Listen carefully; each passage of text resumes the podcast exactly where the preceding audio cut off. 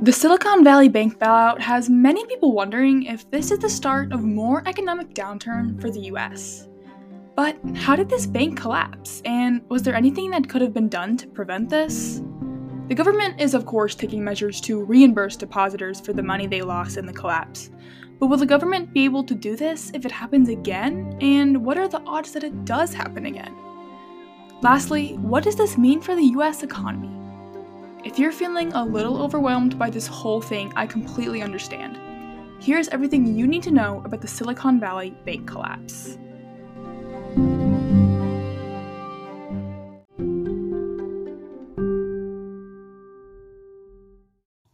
Hello, and welcome back to the pod, or if you're new, welcome to the podcast. I'm Hannah, and today I'll be taking you through the fallout from the Silicon Valley bank collapse. Just for reference, I will be referring to the Silicon Valley Bank as SVB throughout the episode, just for conciseness. The SVB was the United States' 16th largest commercial bank before it collapsed less than two weeks ago. According to CNN, this was the largest bank collapse since the global financial crisis, which started around 2007. Now, bank failures are probably not quite as uncommon as you would think. In fact, according to Bankrate, 513 banks have failed since 2009 alone. Of course, this number is a bit high due to the poor economic state that the US was in around the start of this period, but nonetheless, it is still useful for providing a bit of context. In 2020 alone, we had four bank failures. The SVB bank failure, however, is much different from any of these bank collapses due to how large the bank was. Like I said earlier, it was the 16th largest bank in the US. Many of SVB's clients were tech startups, and the company also had operations across the world in countries like China, Canada, and the UK. The bank had actually been doing quite well in recent years as well, with the pandemic allowing many tech companies to thrive. So, why the sudden failure? Well, there are a few culprits.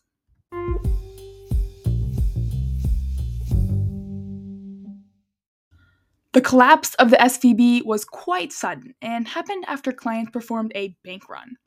If you're not sure what a bank run is, it is essentially when multiple depositors quickly withdraw all of their money from the bank because they fear it may fail, thus, in turn, actually causing the bank to fail.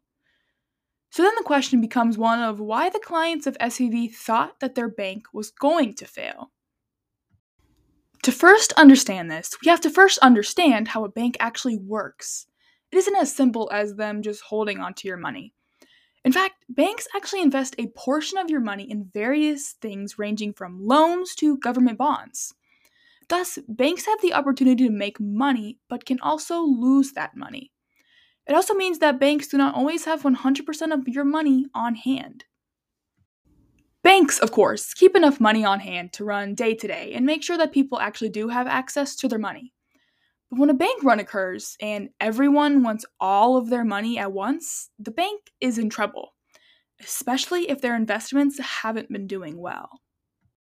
So, you may be wondering what was the SVB investing in? Well, a few years back, when interest rates were extremely low, many banks invested billions of dollars into US government bonds, which are generally considered to be one of the safest investments you can make. SVB was no exception to this. However, these investments soon became rather unsafe as the Fed has been aggressively hiking interest rates in an attempt to combat inflation. When inflation rates go up, bond prices notoriously fall. Thus, as bond prices fell, SVB's bond portfolio started to drastically fall in value as well. While this isn't a good thing, it didn't necessarily mean that the SVB was going to fail. Like most investments, if you hang on to them long enough, they will eventually go back up. Thus, if SVB would have been able to hold on to these bonds for a few more years, their bond portfolio likely would have recovered just fine. But with the economy in the state that it is, the SVB depositors were getting a bit concerned. Thus, many of these large tech companies began withdrawing their money from the bank. However, SVB did not have enough cash on hand to give out to all of its clients because its bonds weren't doing very well, and thus began to sell some of its bonds very cheaply, alarming its clients and investors even more. Just two days after announcing that it had sold some of its assets, the bank completely collapsed.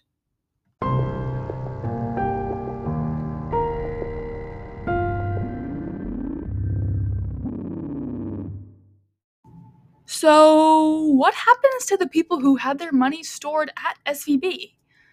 The largest concern here is that companies who had their money stored at SVB won't be able to pay their employees, which could further hurt the economy even more. The FDIC already insures up to $250,000 automatically, but it has been decided that they will be covering all of the money that depositors lost. This money, however, will not be coming from taxpayers. You see, banks have this insurance fund called the Deposit Insurance Fund, also known as the DBF, that they all put money into in case something like this does happen. This fund will be enough to cover the depositors of both SVB and Signature Bank after both of their collapses a week or so ago.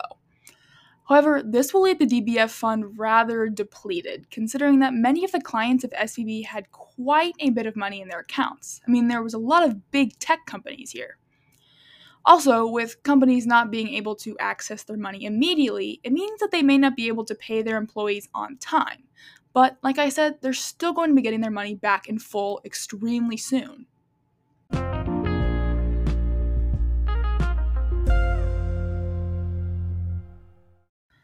So, is this a sign that more banks are going to be collapsing in the future? And should you be concerned about your own bank? I think it is important to note that the government and the FDIC were extremely quick take control of this situation and did their best to stabilize it by guaranteeing the money of the depositors, even all of that over $250,000. This also was not a bank bailout by the government, and President Joe Biden has made that extremely clear. There was no taxpayer money involved in this whatsoever.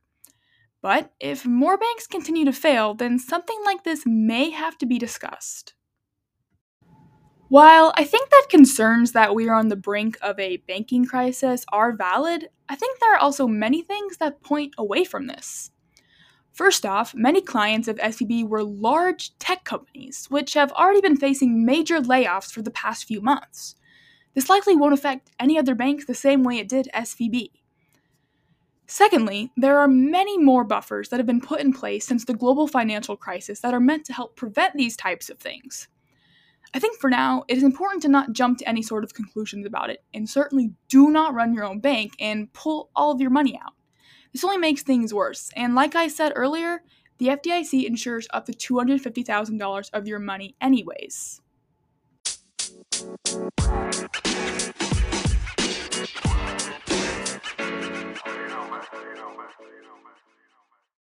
In other news this week, I just have to touch on this real quick because this is honestly insane. Former President Donald Trump has implied that he thinks it is likely that he will be arrested on Tuesday of this week. So, if you're watching this on the day that comes out, that would be tomorrow. Through his social media app, Truth Social, he has asked his supporters to protest the move if he is to get arrested.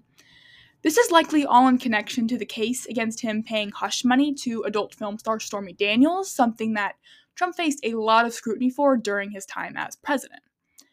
Trump did not say why he thought he was going to be arrested, but this is likely why. This could be huge and is definitely something that you will want to be keeping an eye on this week. Alright, guys, that's all I have for you today. I hope this was at least a little bit helpful and maybe help to ease a little bit of your fear about the economy and the banks because I know everything is a little bit crazy right now. I hope you all have a really great week, and I will see you next Monday.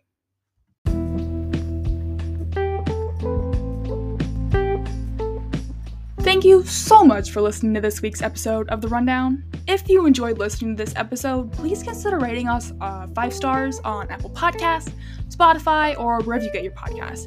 It helps a ton. Also, if you would like to learn a little bit more about the topics this week, check out the sources linked in the description of this podcast. I'm your host, Hannah Rue, and I will see you guys next week.